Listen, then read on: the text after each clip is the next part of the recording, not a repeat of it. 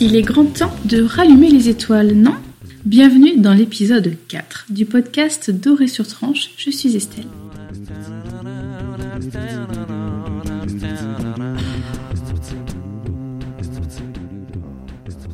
Cet épisode 4 de mon podcast va être un petit peu différent de tous les autres. Et d'ailleurs, c'est un épisode que je n'aurais pas imaginé enregistrer quand j'ai créé Doré sur tranche. Pour une fois, cet épisode contiendra assez peu de ressources. Il y aura quelques liens, quelques photos, quelques documents, mais en fait assez peu. Parce que les ressources que j'ai envie de vous faire passer aujourd'hui, ce ne sont pas des ressources matérielles, mais des ressources plus impalpables. Comme vous l'avez vu dans le titre, j'ai envie dans ce podcast de parler de nos limites, des limites que nous nous mettons nous-mêmes, des contraintes que nous, professeurs, nous nous infligeons. Et j'ai envie de vous exhorter dans ce podcast à dépasser vos limites. Je me suis rendu compte depuis un an ou deux que j'agis d'une façon limitante, que je me crée des contraintes que seul moi décide de m'imposer. Je me rends compte que ces contraintes neutralisent en quelque sorte ma pédagogie et plafonnent j'ai vraiment cette idée du plafond et plafonne mes pratiques. Pourquoi est-ce qu'on a des limites dans notre métier? Tout simplement parce qu'avant d'être professeur, nous avons été élèves. Nous avons eu un certain ou plusieurs, parfois quand on est chanceux, modèles d'enseignants. Nous l'avons eu en maternelle, en primaire, au collège. Au lycée, nous l'avons eu lorsque nous avons été étudiants. Nous avons eu des modèles d'enseignement que nous reproduisons. Nous agissons parfois sans nous dire que nous pourrions faire autrement parce qu'on ne peut pas se dire qu'il existe une autre façon de faire. Nous avons baigné dans un modèle pendant 15 ans, 20 ans, 25 ans, et lorsque nous devenons professeurs à notre tour, nous sommes aussi entourés de collègues qui souvent reproduisent le même modèle. Nous sommes entourés de collègues qui souvent reproduisent le même modèle. Et donc, nous nous mettons des limites à notre pratique je ne m'en suis pas rendu compte pendant très longtemps. Quand j'ai débuté, j'étais bien contente de reproduire les modèles que je connaissais parce qu'il y avait tellement de choses que je ne connaissais pas que le cadre que me donnaient les habitudes prises, ou surtout les habitudes vécues, était un cadre rassurant. Je pouvais me concentrer sur comment je crée un cours, comment je fais cours, comment je gère ma classe. C'était vraiment des préoccupations très importantes. Et j'ai mis longtemps à les régler. D'ailleurs, euh, honnêtement, les ailes vraiment réglées, je ne crois pas qu'on les règle vraiment. Il y a bien sûr des pratiques que nous améliorons, que nous gardons comme un socle, une base que nous nous créons. Il y a des problématiques que nous rencontrons et que nous savons bien sûr gérer avec les années. Notre façon de concevoir les cours, effectivement, il y a des choses aussi que nous ne remettons pas en cause tout le temps. Mais quand on débute, il est vrai que nous reproduisons des modèles parce que c'est rassurant.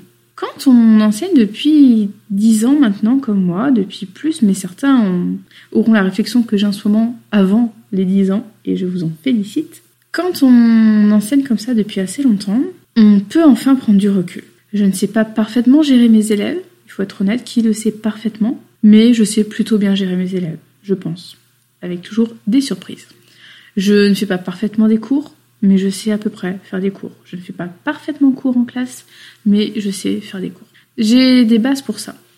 Et maintenant que j'ai ces bases, maintenant que ce cadre est posé, maintenant que je suis rassurée, je n'ai plus peur d'aller en cours, je n'ai plus peur d'entrer dans une classe, alors je peux, et cela depuis donc un an, un peu plus d'un an, je peux vraiment prendre du recul par rapport à ma pratique et me concentrer sur autre chose.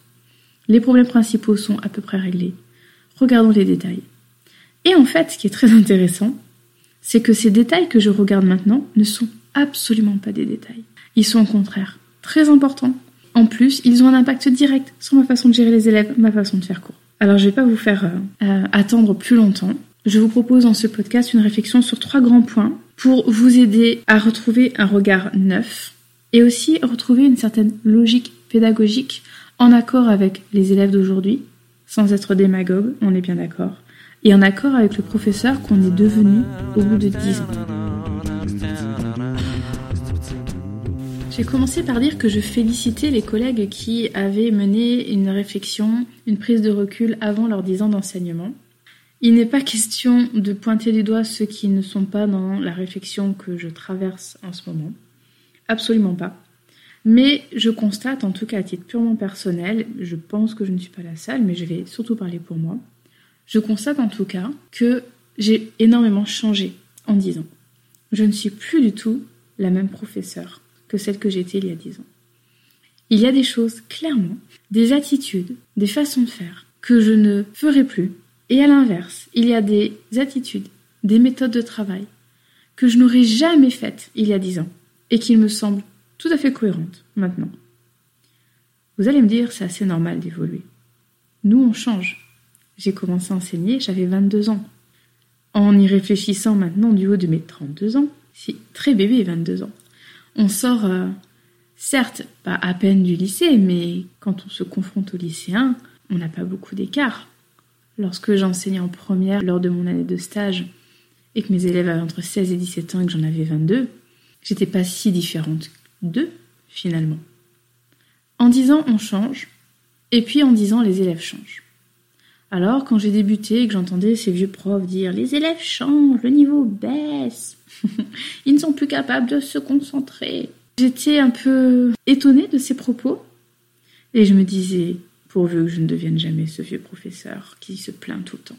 J'espère ne pas être ce vieux professeur qui se plaint tout le temps, mais je comprends mes collègues parce que oui, en dix ans, on voit une évolution chez nos élèves. Évolution ne veut pas dire en bien ou en mal. Il y a des choses effectivement où je me dis tiens, je ne peux plus le faire maintenant. Je ne peux plus le faire comme ça. Ça devient difficile de le faire. Et puis d'autres choses où je me dis, je peux toujours le faire, mais je vais changer l'approche. Donc nos élèves ont changé, et puis nous, on change. On se détache de certaines choses, on rencontre des gens, on lit, on regarde des vidéos, on écoute des podcasts, on teste, on se sent plus à l'aise dans certains établissements, on ose, et donc forcément, nos pratiques évoluent. Le premier point que j'aimerais aborder concerne la méthodologie, le matériel pédagogique. Je me rends compte que je reproduis ce que j'ai vu.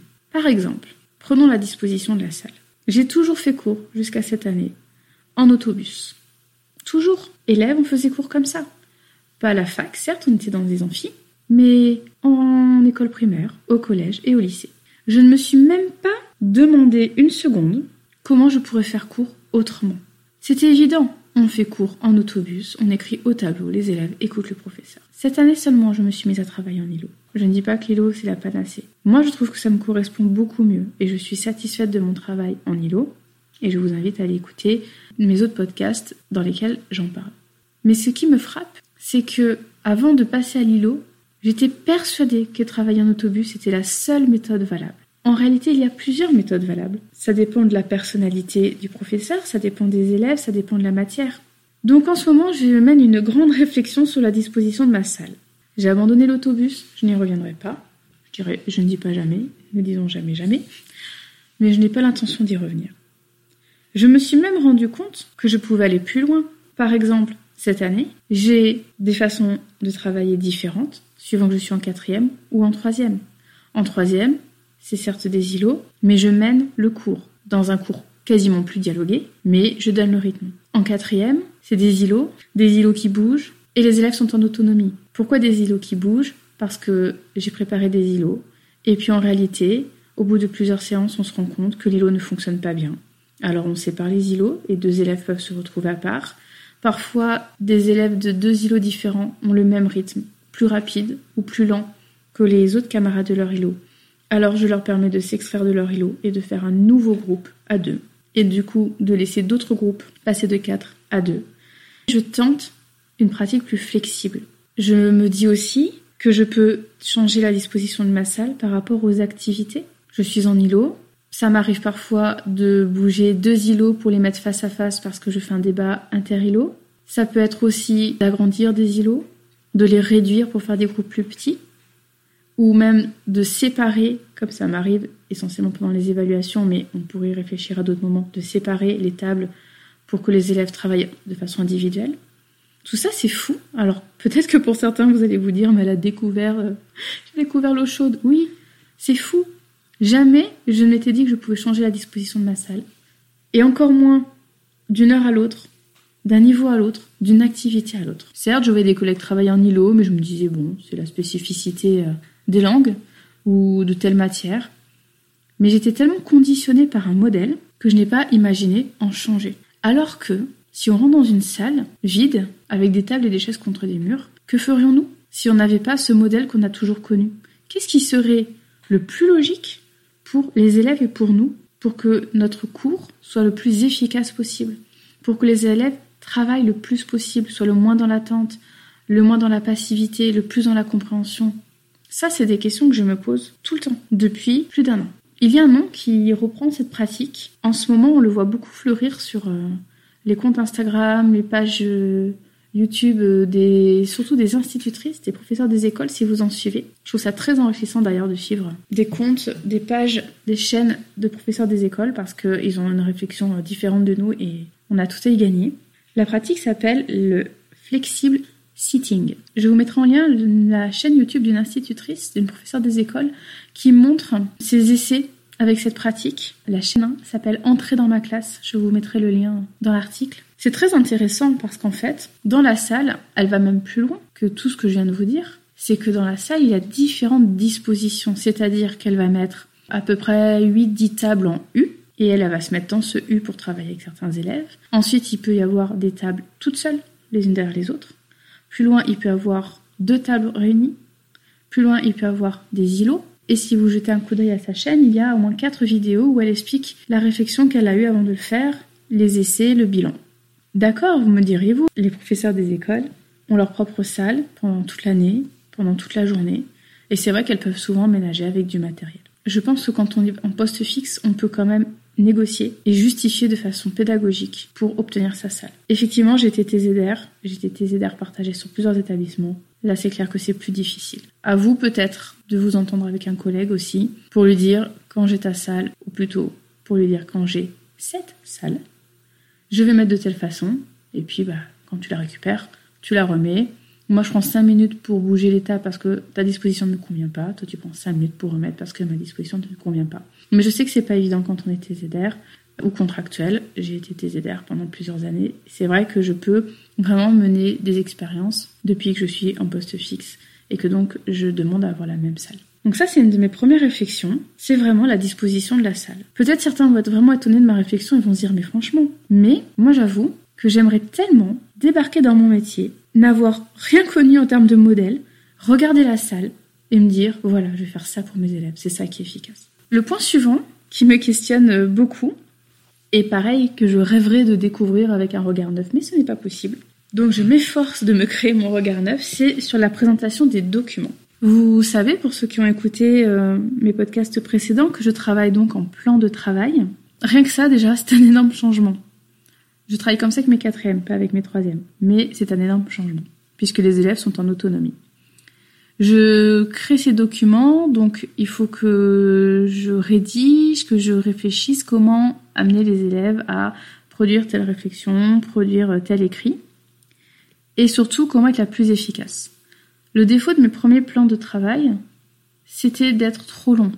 Les élèves rédigeaient énormément, d'ailleurs ça m'a mis un peu en retard sur le programme, c'est la première année où je suis aussi en retard, ça ne m'empêche pas de dormir, je me dis qu'ils auront peut-être fait moins mais mieux, mais c'est vrai que je les faisais énormément écrire. Finalement, je suis passée à des plans de travail euh, différents où il y a beaucoup plus de hum, schémas, de tableaux, de cartes mentales, parce que j'essaie d'aller à l'essentiel. Quel est l'objectif de la séance? Si la séance c'est de faire rédiger les élèves, alors effectivement, je vais les amener à écrire. Mais si la séance consiste à prendre conscience des relations entre Georges Dandin et Angélique dans la pièce Georges Dandin de Molière. Alors, faire un schéma qui explique leur relation, ça me suffit. Ça prend moins de temps et ça atteint mon objectif. Là où avant, je leur aurais posé des questions et je leur aurais demandé de rédiger Georges Dandin a telle relation avec Angélique ou Lubin a fait telle action par rapport à Clitandre. Maintenant, je conçois des schémas, j'essaie de varier mes formes pour faire remplir en une ou deux phrases euh, les relations entre les personnages. Je n'aurais jamais fait ça il y a dix ans. Je pense que ce genre de professeur, j'aurais trouvé ça assez peu exigeant. Mais maintenant, d'abord, j'essaie de gagner un petit peu de temps parce que le plan de travail prend du temps. Mais surtout, j'essaie de ne pas surcharger mes demandes. Si je veux qu'ils repèrent les relations entre les personnages, alors je crée un document qui met l'accent dessus.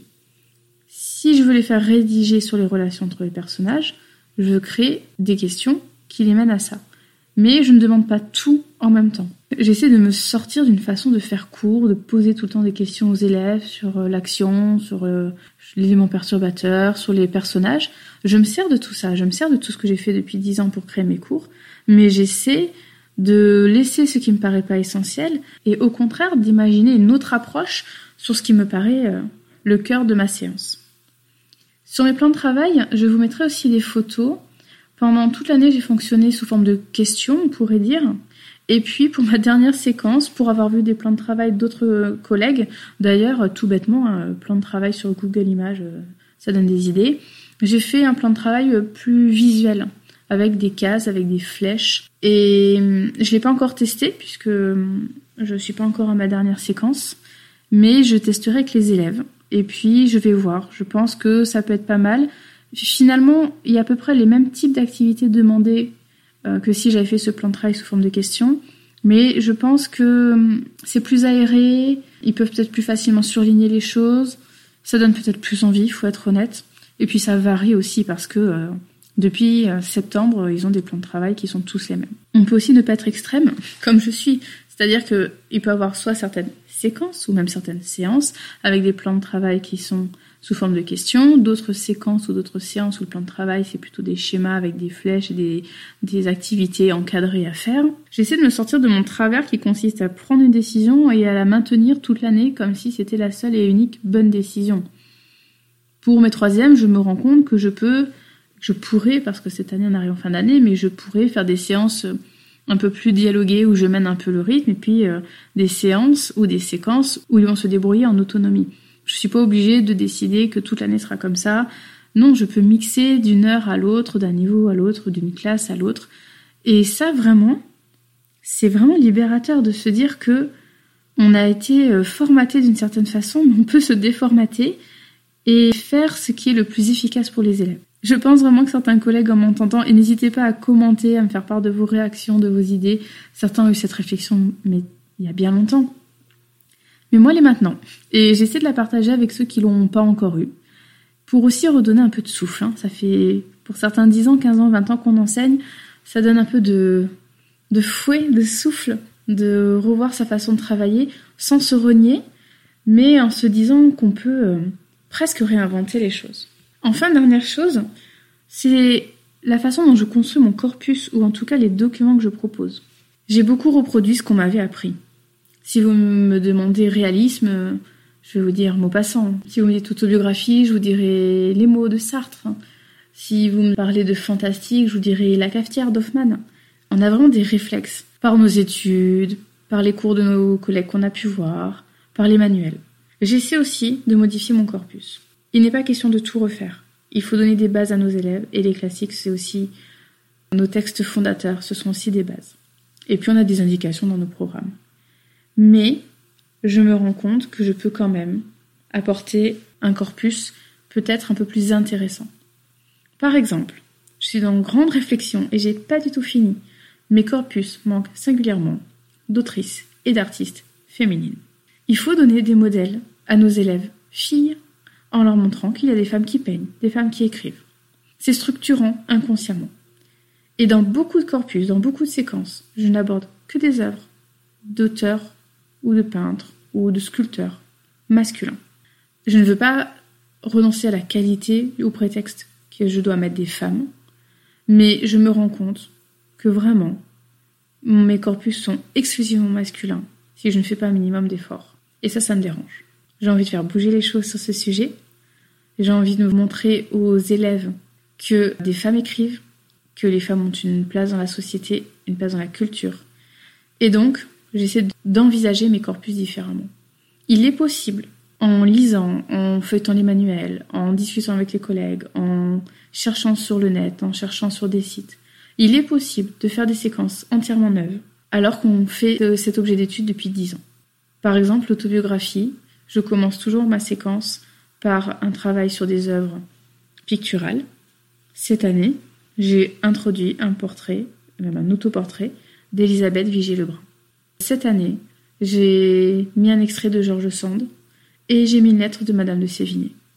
Et j'étais vraiment contente de moi, non pas parce que c'est parfait, mais parce que je me suis sortie de mon corpus que je faisais depuis 4-5 ans, qui n'était pas forcément raté et inintéressant, mais que je trouve incomplet. J'ai gardé des documents de mes anciens corpus, certains je les ai gardés dans mes cours, certains sont devenus des œuvres, des extraits pour les lectures cursives, certains sont devenus des extraits pour des évaluations, mais j'ai réussi, tout en gardant des classiques, Georges Sand, Madame de Sévigné, ce sont des autrices classiques, mais j'ai réussi à changer mon approche et à intégrer des femmes. Et ça vraiment, je veux changer là-dessus. De la même façon, c'est la première année où j'intègre un podcast, alors je l'ai fait qu'une fois, un podcast dans euh, mon corpus, un extrait de podcast. Et je trouve ça vraiment intéressant parce que c'est un format, vous en doutez bien, qui me convainc, qui me semble euh, pertinent parce qu'on peut entendre la voix de la personne euh, là où euh, on ne l'aurait pas dans un texte. C'est aussi un support plus facile pour les dyslexiques, pour les élèves moins scolaires, les petits lecteurs. Je ne vais pas en mettre partout, ni en mettre au détriment de la qualité pour dire que j'en mets. Mais je n'hésiterai plus à le faire et je considère maintenant ces documents comme des documents aptes à figurer dans mes corpus. Cette partie était assez longue sur le matériel pédagogique, la méthodologie, et j'espère que ça va vous planter des graines qui vont pousser petit à petit. On est au mois de mai quand j'enregistre ce podcast. Vous l'écouterez peut-être au mois de mai ou peut-être plus tard. Mais moi j'aime bien, en tout cas, je sais pas vous. J'aime bien l'été, certes faire une coupure, on est d'accord. Mais quand même, réfléchir aux changements que je vais euh, mettre en place à la rentrée. Et tout ce que je viens de vous énumérer, et ce n'est pas terminé, toutes ces activités, toutes ces habitudes, tous ces actes que je fais euh, presque, que je faisais sans réfléchir, j'ai envie tellement de les reconsidérer et de les euh, appliquer avec une bonne raison et pas simplement parce que on a toujours fait comme ça. Je ne veux plus me limiter. Bien sûr, j'ai des contraintes de matériel, de temps, professionnel, mais je veux que ce soit les seules contraintes. Je n'accepte que les contraintes que je ne peux pas bouger. Je peux faire plein de choses à l'intérieur de ma salle de classe et je suis sûre que je vais trouver encore des nouvelles choses et que vous allez voir, j'en parlerai un peu après, les élèves vont peut-être trouver des nouvelles choses, mes collègues et tous ceux qui partagent.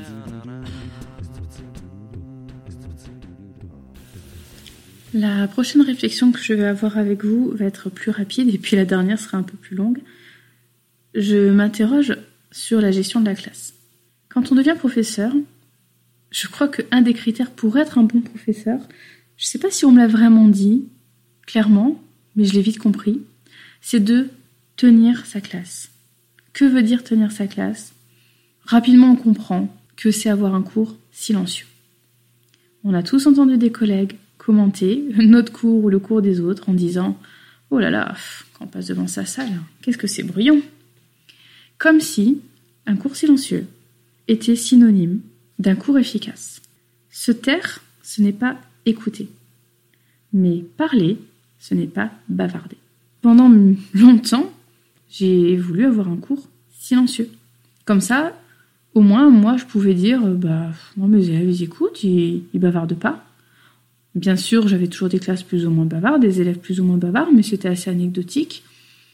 Je ne jugeais pas vraiment ceux qui faisaient du bruit, parce que je sais qu'on peut avoir des activités bruyantes. Mais quand même, moi, je trouvais qu'un cours silencieux, ça montrait que c'était plutôt une façon euh, efficace de gérer sa classe. Vous vous doutez que depuis que je suis passée en îlot et en plan de travail, je suis tellement revenue sur ça. Déjà, quand même, depuis quelques années, j'ai une expression que j'aime bien. Je ne sais pas vraiment si je l'ai inventée, mais en tout cas, je l'utilise souvent. C'est l'expression bazar pédagogique. D'autres trouveront une autre façon de dire les choses. Il y a des activités qui provoquent un bazar pédagogique quand on fait des activités orales, quand on fait des débats, quand les élèves travaillent à plusieurs, comme ça m'arrivait ponctuellement. C'était des activités euh, bruyantes, mais des activités avec un intérêt pédagogique certain. Mes cours de quatrième euh, sont souvent des cours euh, qui abritent un bazar pédagogique, parce qu'ils doivent travailler ensemble. Donc les élèves parlent, évidemment. Et c'est pour ça que parler n'est pas bavarder. Je râle souvent sur le niveau sonore, j'ai pas encore réglé ce problème, je fais des petits essais avec des applications euh, sur le niveau du son, mais je pourrais dire que quasiment 90% du son, c'est du cours. Je les entends, répondre à des questions, euh, réfléchir, et même si je râle un peu parce que c'est fort, c'est du cours, ils travaillent. À l'inverse, je vous ai dit juste avant, se taire n'est pas écouter. Certes, il y a des élèves qui ne font pas de bruit, qu'on ne reprend jamais, mais ils n'écoutent pas, ils sont passifs, ils attendent que l'heure passe, ils notent sans s'investir, ils ne réfléchissent pas aux réponses quand vous posez des questions, et puis parfois ils n'ont même pas le temps, de toute façon il y a d'autres élèves qui ont levé la main. Ça paraît, encore une fois, évident. Mais je trouve que, que ce soit l'institution, que ce soit les collègues, on nous renvoie qu'il faut tenir ses classes, et donc qu'elles soient silencieuses. On le voit avec des collègues qui vont dire euh, Ah ben moi, j'ai pas de problème, ils bavardent pas, ils écoutent. Très bien, c'est très bien. Mais moi, ils sont bruyants. Mes quatrièmes sont bruyants. J'ai pas encore résolu mon problème, mais ils sont bruyants. Par contre, euh, je sais qu'ils travaillent, alors c'est pas grave. Mais il faut l'accepter. Certes, ça peut faire du bruit parfois quand on passe devant ma salle dans les couloirs. Mes élèves ne hurlent pas, mais ils sont plus bruyants que si je faisais cours euh, au tableau de façon dialoguée avec deux trois élèves qui lèvent la main. C'est évident. Mais j'acceptais ça. J'aurais pas pu au début. J'aurais absolument pas pu envisager des cours bruyants. Ça aurait été synonyme d'échec, d'inefficacité pour moi. Maintenant, je le vis bien parce que je sais pourquoi c'est bruyant. J'imagine aussi régulièrement des activités où les élèves se lèvent, plus qu'avant. J'essaie de rendre le cours plus dynamique et que parfois en îlot ça peut être redondant d'être toujours les quatre mêmes.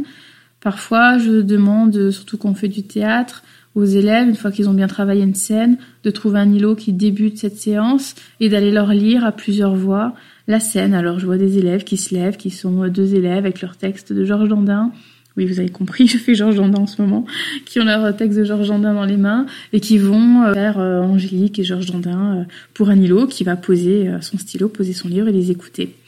J'aime ces heures où je vais avoir quatre élèves debout pendant que les autres travaillent. Il y a parfois des activités où je demande de mener une réflexion. Une fois que j'ai validé cette réflexion, je les autorise à aller voir ce qu'ont produit les autres îlots et à prendre des notes de ce qui leur paraît intéressant chez les autres îlots. Alors ils se lèvent, ils sont debout, ils prennent des notes puis ils se rassoient. Ça aussi, j'aurais pas pu imaginer ça. Finalement, je le fais, j'aime bien. Je sais que les élèves aussi, j'avoue, ils aiment bien, on le sait. Ils aiment bien se lever, ils aiment bien distribuer un papier, ils aiment bien euh, bouger un peu.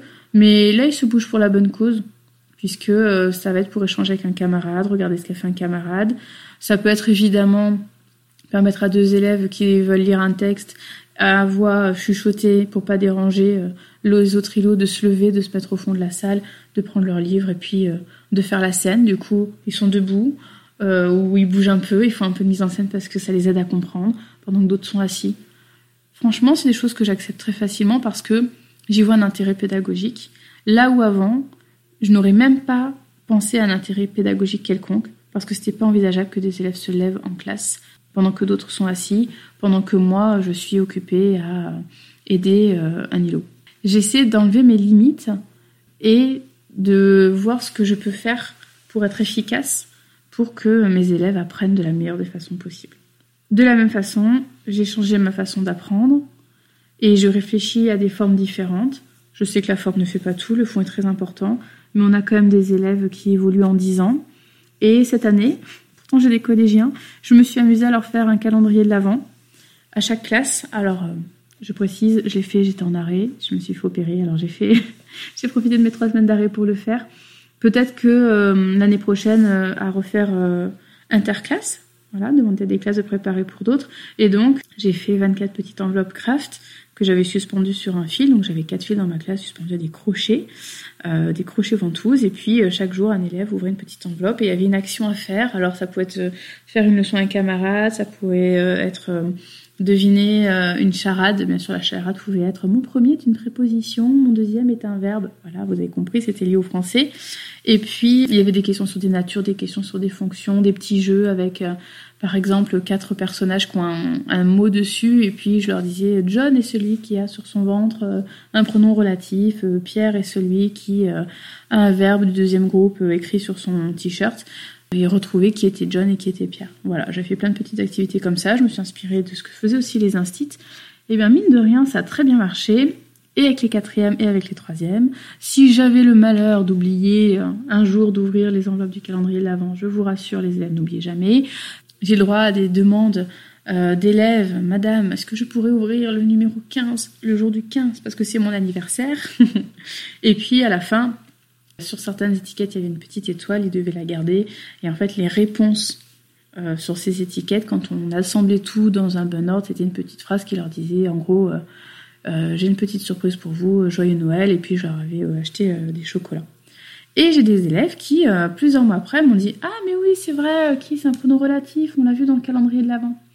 Donc c'était pas mal, ça m'a amusé, les élèves ont beaucoup aimé et euh, ça les a fait un petit peu réviser, travailler et pourquoi pas refaire, mais cette fois en leur faisant créer.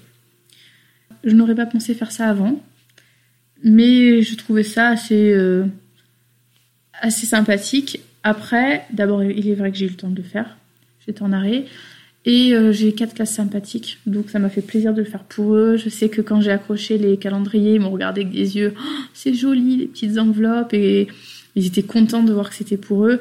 J'aurais eu des élèves moins sympathiques, peut-être j'aurais moins envie, bien que pourtant euh, ça aurait peut-être plu à des élèves euh, récalcitrants de travailler de cette façon. Mais là, ça m'a vraiment fait plaisir de leur faire plaisir. Je réfléchis aussi en fin d'année, et cette fois je vais leur faire créer eux et pas moi, à créer peut-être une espèce de grand jeu de révision quand je dis fin d'année, c'est vraiment fin d'année, hein, c'est-à-dire euh, après le brevet, quand les élèves reviennent ou pas.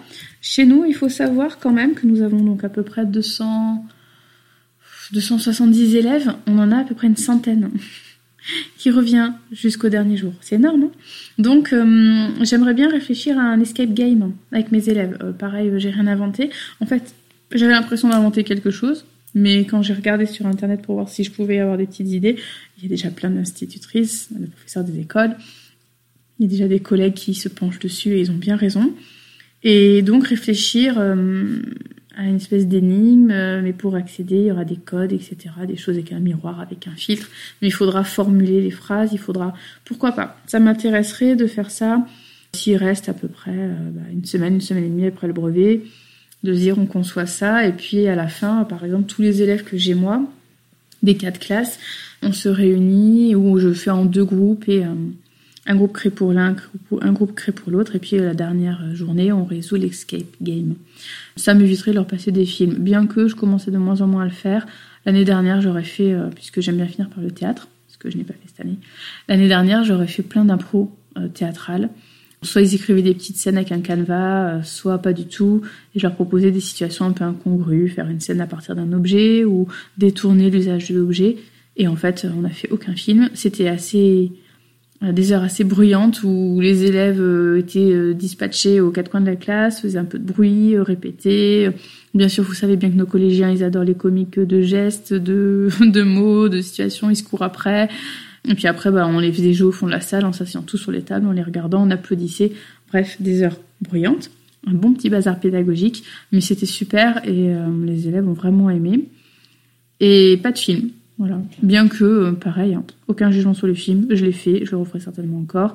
Parfois, c'est l'occasion de montrer en entier un film euh, qu'on a pu leur montrer qu'en extrait, ou c'est aussi l'occasion de découvrir des films qu'ils aiment parce qu'ils vont amener leur propre film. Et je réfléchis à des façons d'occuper les dernières heures, peut-être en euh, faisant quelque chose de très ludique, mais qui fait un petit peu des révisions.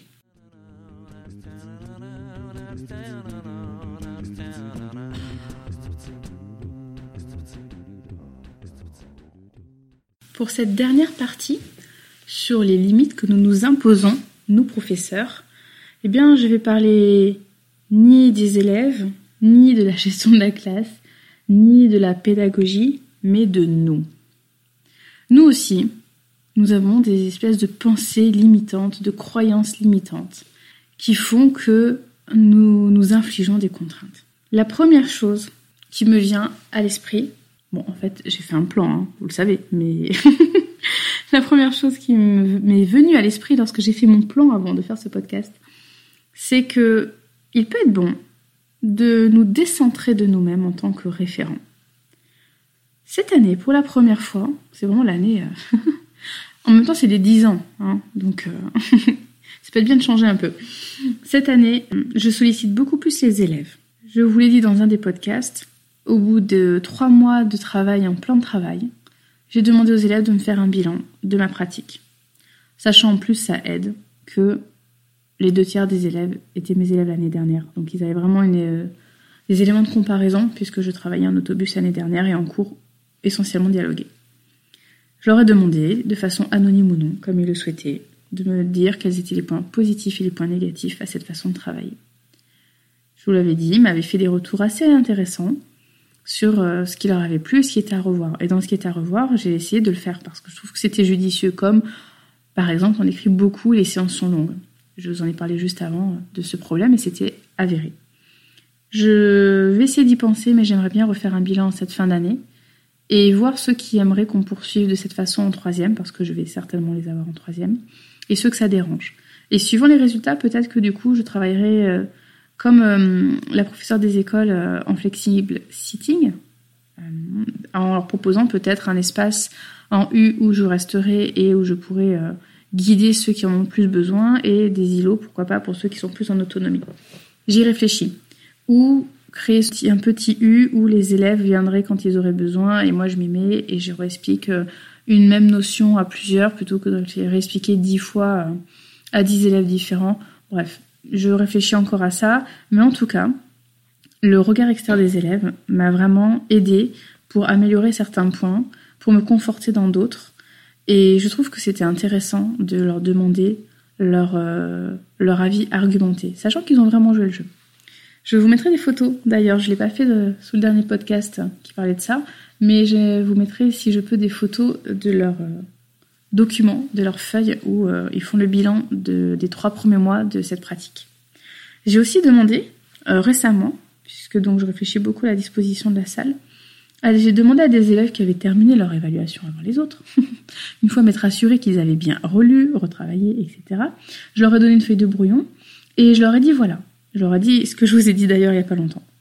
Si vous rentrez dans une salle de classe vide, avec des tables et des chaises à votre disposition, quelle serait selon vous la meilleure disposition possible pour travailler efficacement?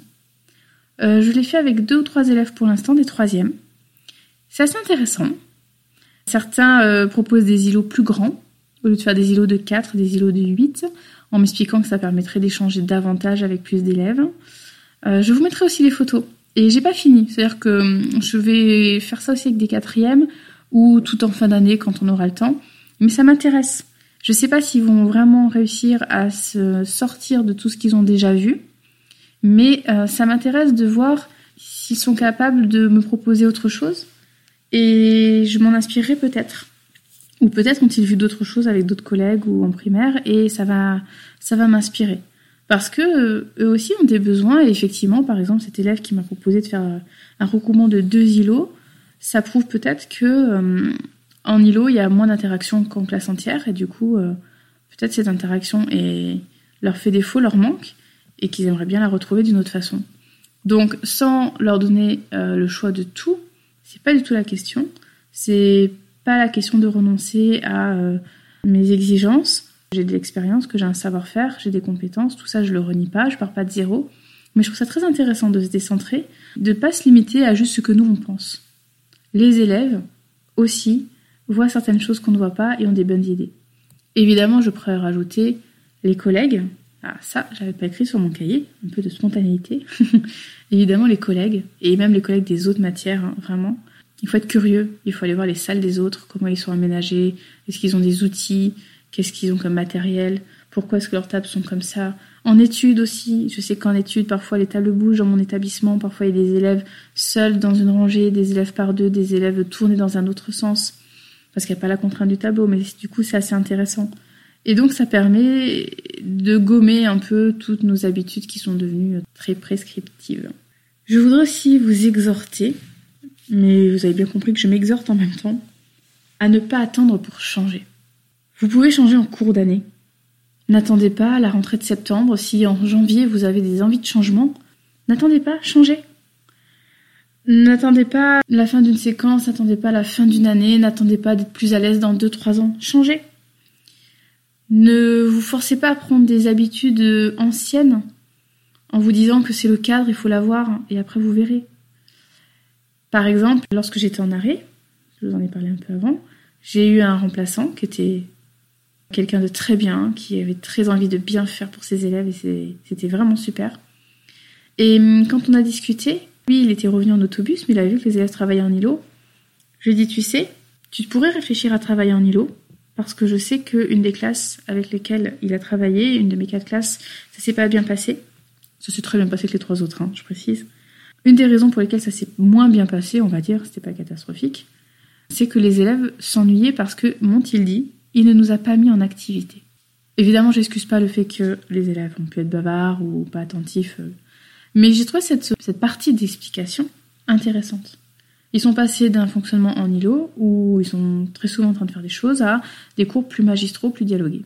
Je lui ai dit, je lui ai dit, tu vois, une des façons de pallier ce problème, c'est l'îlot. En tout cas, pour moi, c'est l'îlot. Après, ça peut trouver d'autres solutions. N'hésite pas à y réfléchir, à tester. En plus, euh, il est contractuel. Alors, ce qui est intéressant, c'est que s'il reste trois semaines quelque part, quel risque il prend? Il, tente, il passe en îlot, et puis en plus il dit aux élèves, j'ai toujours fait comme ça, alors je passe en îlot, il a même pas besoin de se justifier sur ses changements, et puis euh, si ça marche pas, le remplacement d'après, il fera autre chose.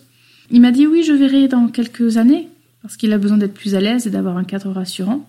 Peut-être que c'est pas la peine de prendre tout de suite des habitudes figées comme ça, on peut au contraire euh, justement profiter d'avoir pas trop d'habitudes professionnelles pour euh, tester des choses. Quand j'ai changé ma façon de travailler avec les quatrièmes, je me suis sentie un peu obligée de dire une petite phrase quand même, parce que ça faisait un an qu'ils m'avaient eu en cours et qu'ils avaient euh, travaillé en autobus. Alors je leur ai dit, ils ont beaucoup aimé. je leur ai dit, vous êtes mes cobayes cette année. Du coup, c'est bien, certains ont appris le mot cobaye. et je leur ai dit, voilà, je teste, puis d'essayer des nouvelles choses. Je sais que certaines choses que j'ai pu faire l'année dernière, je les trouvais pas satisfaisantes. D'autres, je vais les garder. Mais j'ai envie de tester. J'ai envie de travailler en îlot et j'ai envie de vous faire travailler en autonomie parce que je pense que ça va vous faire plus travailler, que ça va vous permettre de vous investir plus. Mais on verra, si ça marche pas, on fera marche arrière ou on trouvera d'autres solutions et puis on fera un petit bilan. Dans quelques temps, je vous demanderai ce que vous en avez pensé. Voilà, vous êtes mes cobayes. Parce que j'essaie des choses, parce que je sais pas tout et que eh ben, des fois on a des idées. Et puis je leur dis même, euh, j'ai vu des vidéos d'une institutrice, qui travaillait comme ça. Je trouve ça pas mal. Alors, euh, je l'ai copité. je leur dis même ce verbe inexistant. Euh, et j'ai envie de tester. On va voir ce que ça donne. Et ils comprennent. Ils comprennent très bien.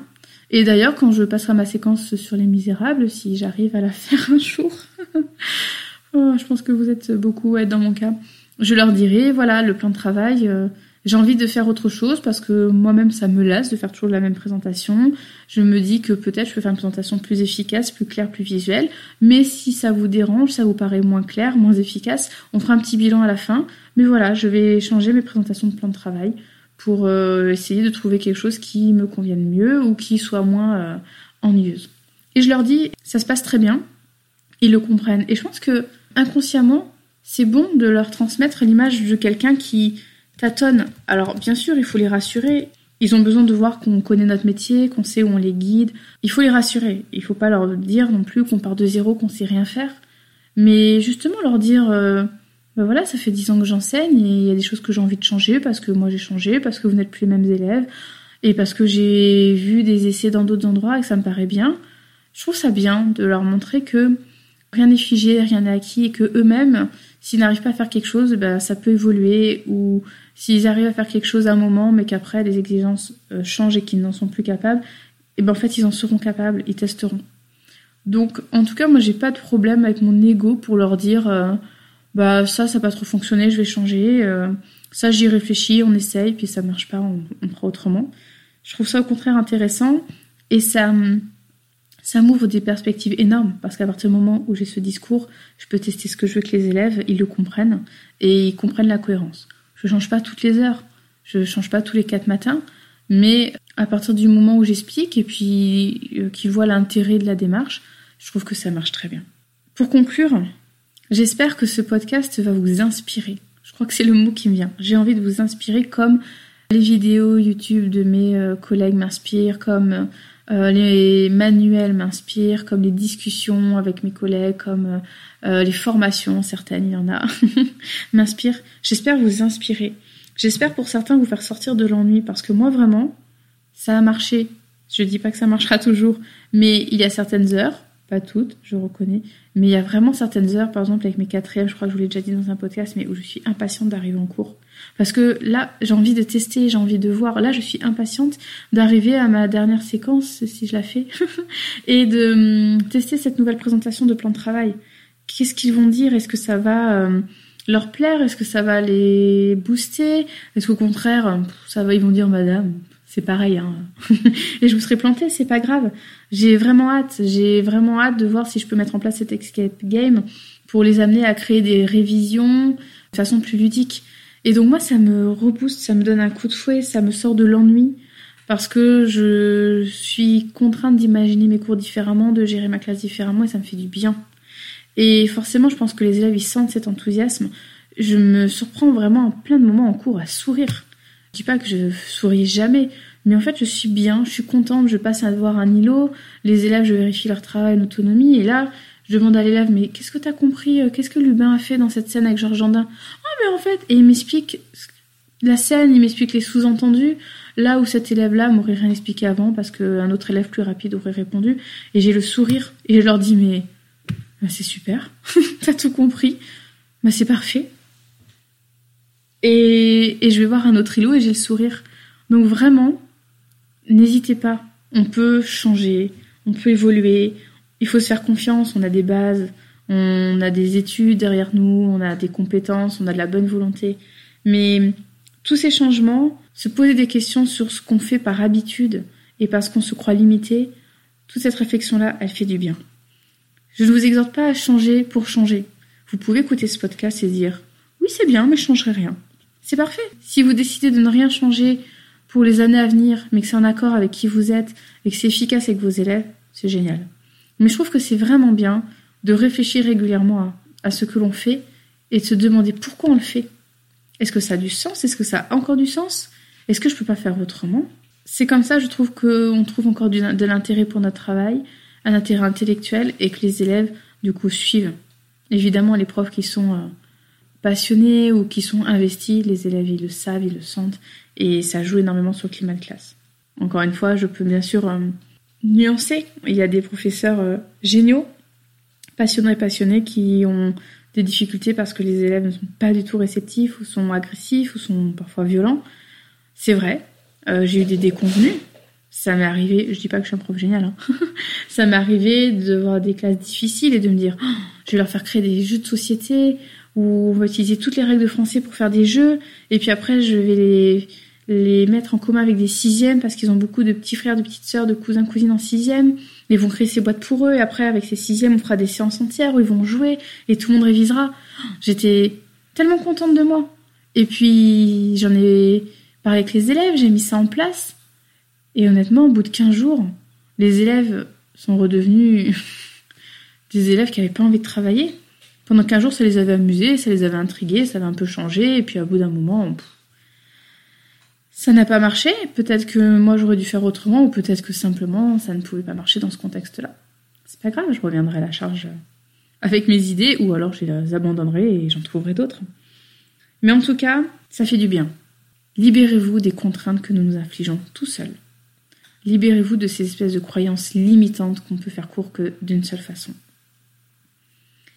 Je termine euh, avec une citation, parce que pour l'instant, je garde ce rituel qui ne me limite pas, mais qui me contraint au contraire à trouver des nouvelles citations. Et la contrainte est créatrice, nous savons tous ça. C'est une citation de Thomas Edison qui nous dit Je n'ai pas échoué des milliers de fois. J'ai réussi des milliers de tentatives qui n'ont pas fonctionné. À bientôt, le mois prochain, pour un autre podcast.